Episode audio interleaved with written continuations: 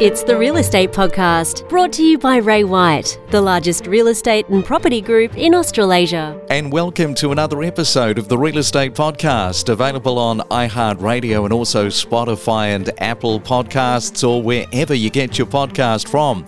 Well, I hope you had a great weekend and ready to get on and crack on with another week, the 23rd today of May for 2022. And coming up in just a moment, we're going to be speaking with Sally Tindall and having a look at the Labor policy of the Help to Buy scheme, which of course is aimed at getting a lot more first home buyers into new homes. But first, let's take a look at weather around Australia.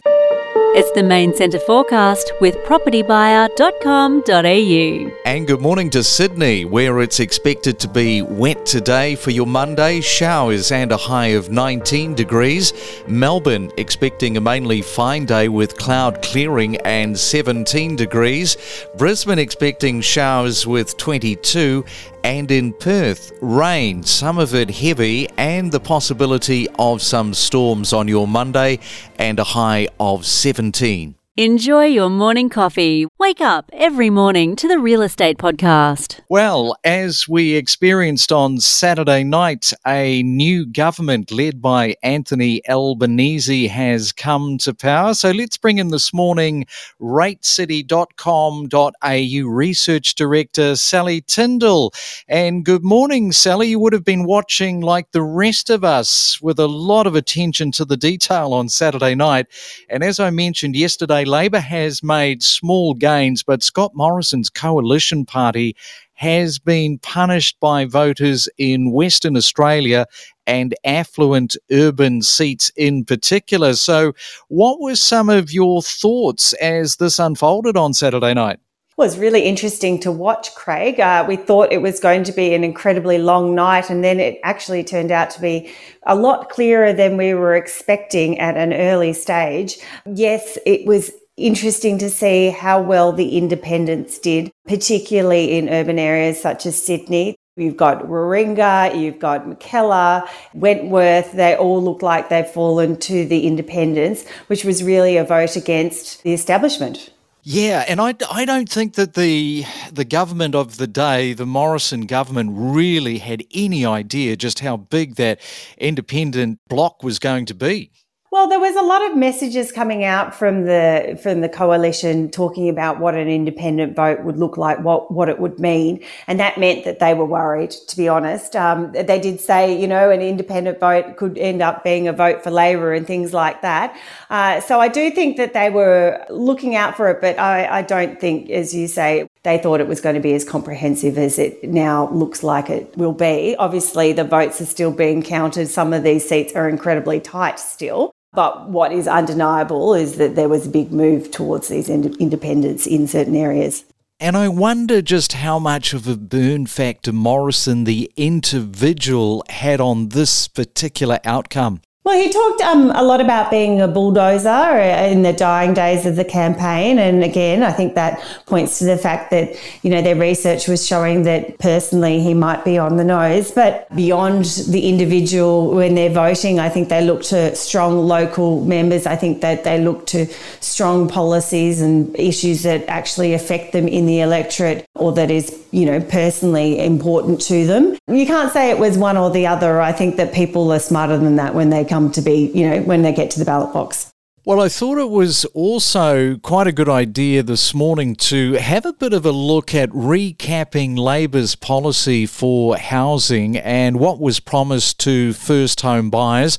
Of course, it is called Help to Buy Scheme, and the scheme is capped at 10,000 places a year and is limited to individuals earning less than $90,000 or couples earning $120,000. The government would subsidize subsequently own a share in the house, which you can choose to buy back over a period of time. And if your income increases above the thresholds, you would have to start buying it back. And if you sell the house, the government would take back its share along with relevant proportions of any capital gains, making it a potential revenue earner. Similar shared equity schemes are already running in some states like the Keystart program in Western Australia and Home Buyer Fund in Victoria. So that's a little bit of a look at the Help to Buy scheme. But Labor were also going to adopt the Morrison plan too, weren't they?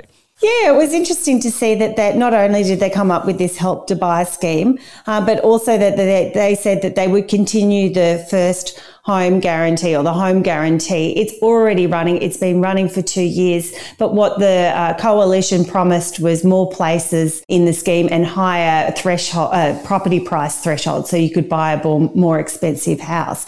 And what Labor came out and said in the campaign is that they would do that as well. So that means we would have 10,000 places in the Help to Buy scheme, but also another 50,000 places per financial year for the home guarantee scheme where you can buy a property with as little as 5% deposit and not have to pay lender's mortgage insurance. Out of that 50,000, it is broken down. 35,000 places are for first home buyers. There's 10,000 places for regional Australians and then uh, 5,000 places for single parents. I wonder how the first home buyers are feeling, do you think, this morning after the election a couple of days old? It seemed like a policy void at the beginning of this election campaign where that both sides weren't really putting forward much in terms of housing affordability despite it being a key issue in the election.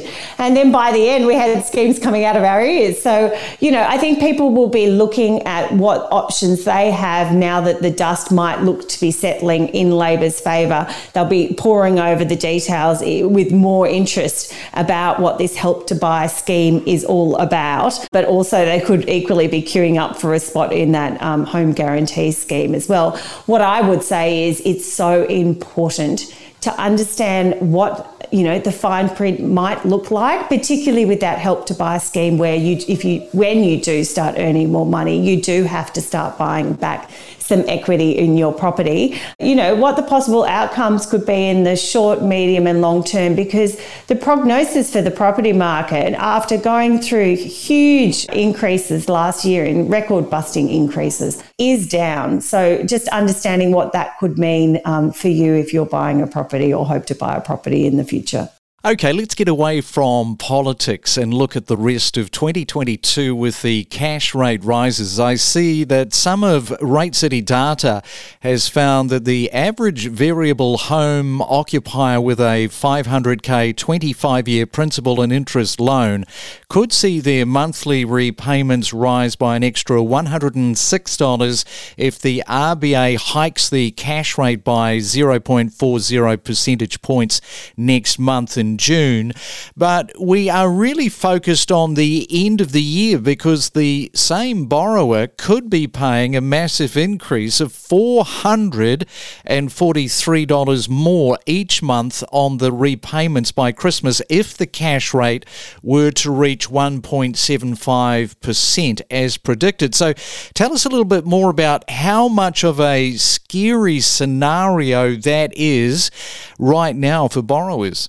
Oh, that's right. It's pretty intense figures that we're looking at at the moment, Craig, because we're looking at not just one cash rate hike, but multiple more in the next six to 12 months. So, our understanding when you look at the data, most Australians are actually well placed to take this on the chin. We're not going to like it. No one wants to hand their, their hard earned cash over to the bank in higher interest rates. That's not fun. But most Australians will be able to manage these extra repayments a lot of people have had the toughest financial test of their lives in over the last two years, particularly people like small business owners who've had to shut their doors on and off throughout the pandemic, uh, still struggling to find staff because of you know shortages with the borders being closed or shortages because people have been off sick with COVID. Uh, these people have not got you know huge buffers probably to fall back on, and that's the concern is those people. And I would say if you do have a mortgage sit down, do the maths on what your mortgage repayments would look like if they were even 3% higher. If you don't like the look of that number, now is the time to take action, not in six months' time. Yeah, I think that's a very valid point because how much of a reality check should people be putting into that whole question of stress testing their mortgage? Because it feels like they should perhaps be considering this so much in advance before the actual event takes place.